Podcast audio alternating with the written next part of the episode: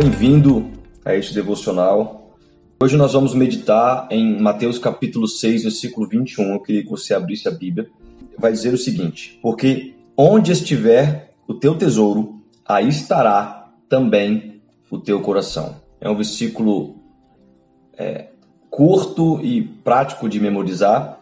Eu quero repetir: Onde estiver o teu tesouro, aí estará também o teu coração, ou o vosso coração. Mateus capítulo 6, versículo 21. Eu inicio esse devocional fazendo a seguinte pergunta: Se você soubesse que você morreria daqui a 30 dias e possuísse na sua conta 5 milhões de reais hoje, qual que seria a sua atitude diante do cenário que nós estamos vivendo? Eu vou repetir a pergunta.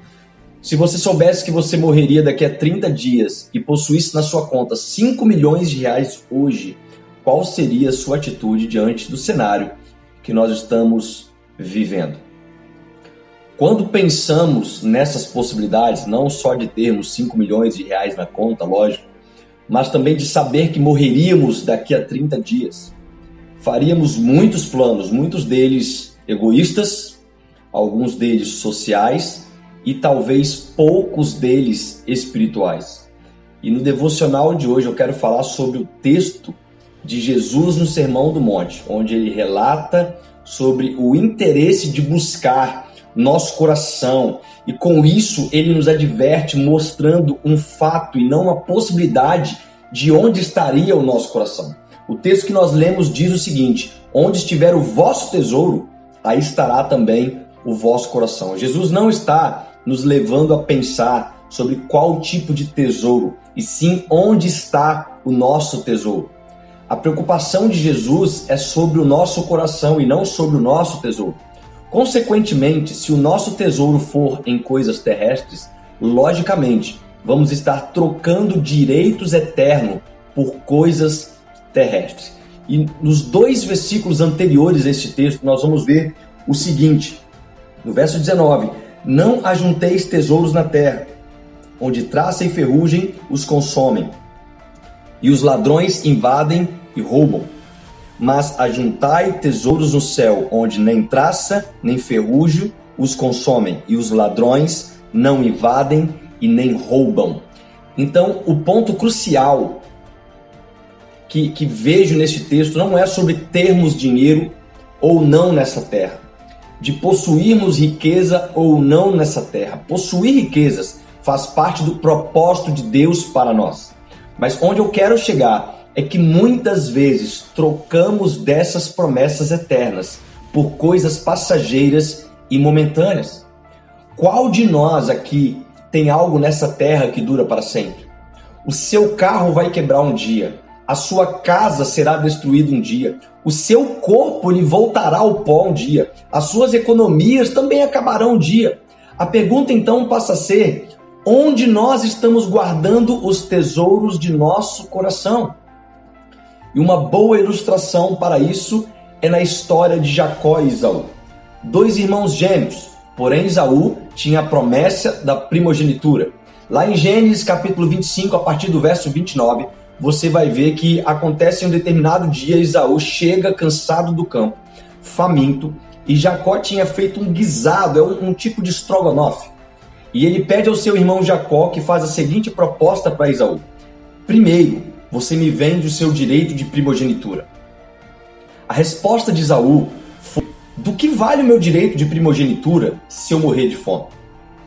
Em dias de crise, nós ficamos sujeitos a vender os nossos direitos eternos por coisas terrestres. O fato de não conhecermos o dia de amanhã não nos faz tomar atitudes erradas hoje.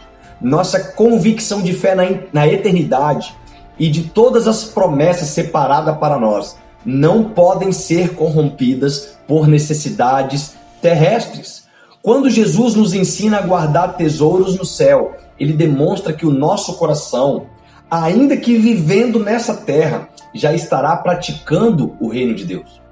Preste atenção. Em dias de crise, em dias de dificuldade, não podemos tomar decisões inclinadas para tesouros da terra, pois estes todos inevitavelmente passarão.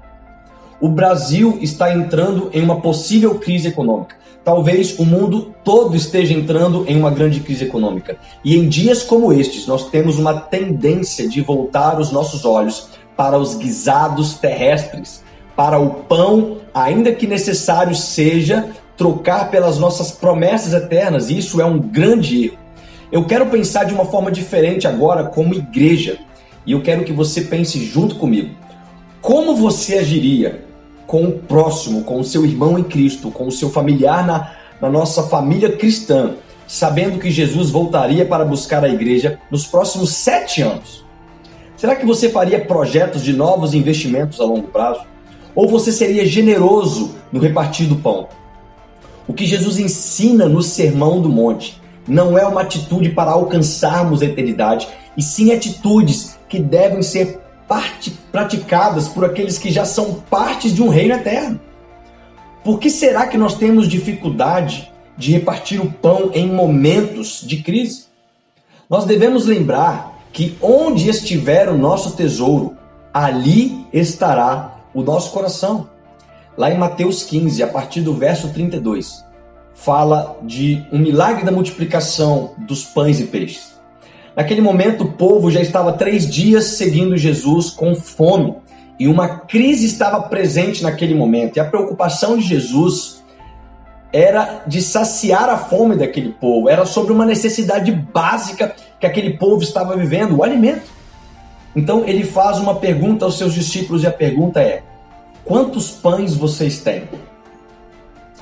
Naquele momento eu vejo Jesus testando o coração dos discípulos quando em um primeiro momento a provisão nem mesmo daria para os doze discípulos, mas Jesus pede o que eles têm para fazer o partir do pão. E ao final, sobrou ainda doze cestos cheios. Você conhece o milagre, não precisaria repetir. Eu não sei em qual situação da história você talvez esteja hoje, ou talvez você vai estar nos próximos dias. Se é aquele que tem o pão, ou se é aquele que aguarda o partir do pão. A pergunta é: onde está o seu coração. Se o nosso coração estiver no Senhor, se, se nosso coração estiver em Deus, estiver em Jesus e em seu reino eterno, a provisão nos alcançará de qualquer forma, seja por uma forma natural, seja por uma forma sobrenatural.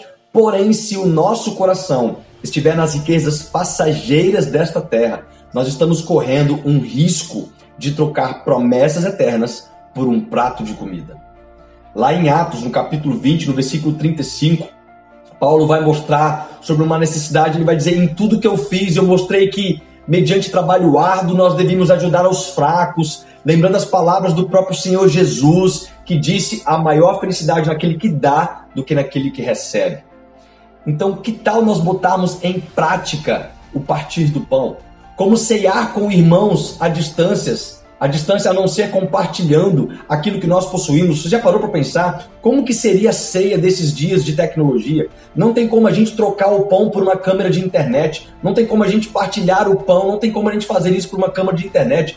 Qual seria a melhor forma de partilhar o pão, a não ser dividindo aquilo que são, de uma certa forma, tesouros dessa terra, mas o nosso coração não estão nesses tesouros. O nosso coração está em um corpo incorruptível de Cristo. O nosso coração está na provisão sobrenatural de Deus.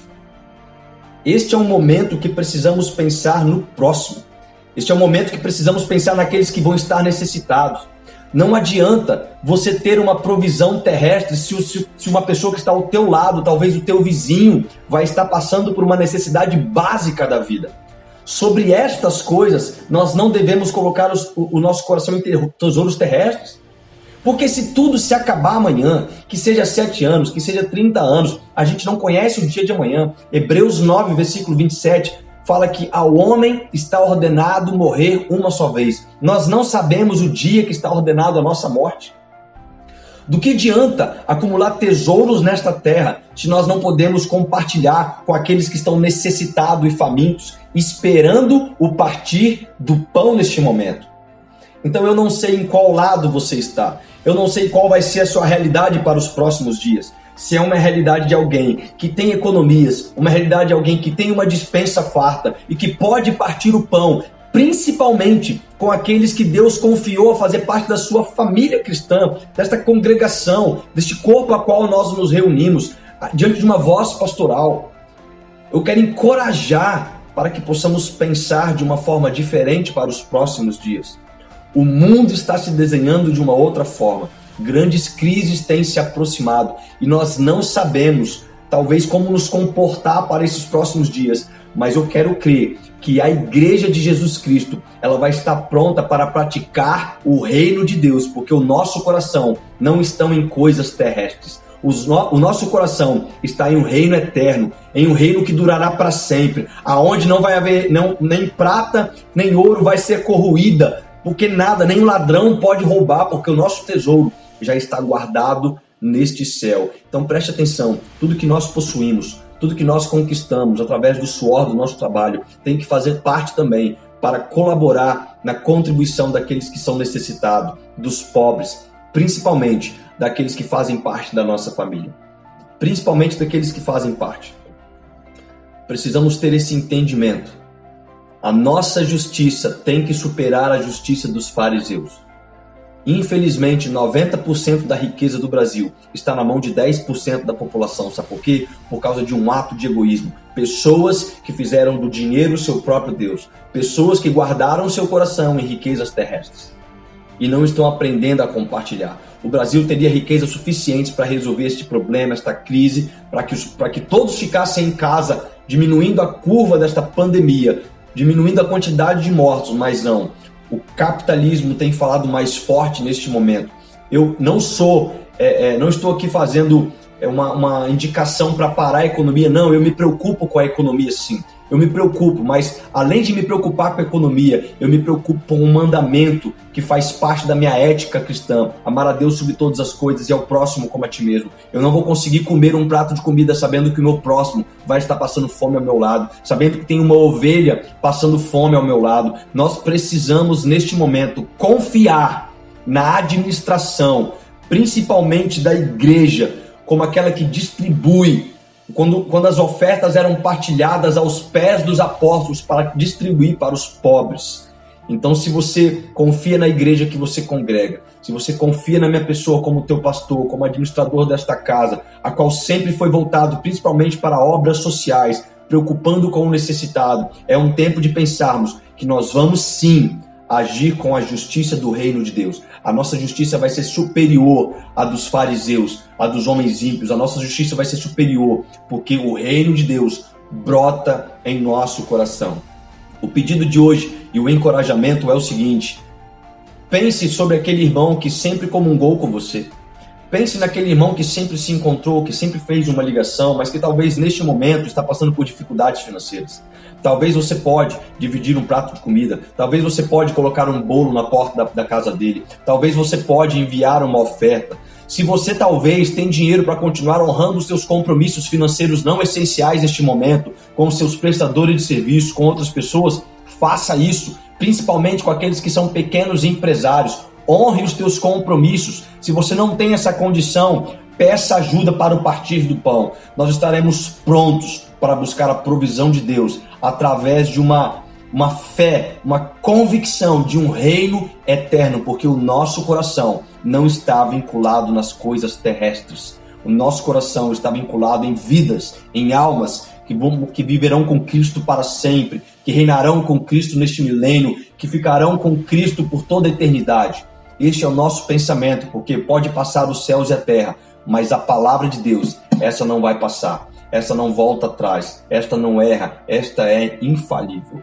Então, o devocional de hoje é para nos encorajar. Continue sendo generoso nos seus dízimos, continue sendo generoso nas suas ofertas. E além disso, continue se preocupando com o teu próximo, com o teu vizinho, seja ele parte da nossa comunidade ou não, seja ele parte da sua vizinhança ou não. Se você encontrar uma pessoa que precisa de uma ajuda e precisa de de, de um pão, compartilha. Seja o milagre de Deus na vida dessas pessoas, porque esse é um tempo onde a igreja vai demonstrar generosidade uns com os outros e nós vamos romper todas essas coisas. O interessante é, quando Jesus pede os pães e os peixes que tinha com os discípulos, que no primeiro momento não teria nem condições de suprir a necessidade deles mesmos, quando eles entregam aquilo que eles têm para repetir, sobram na mão deles 12 cestos cheios.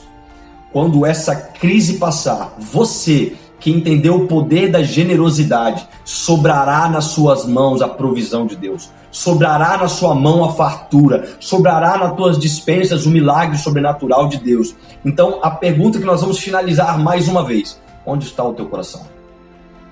Não deposite seu coração em coisas terrestres nesses dias. Não deposite, nós não sabemos os dias de amanhã.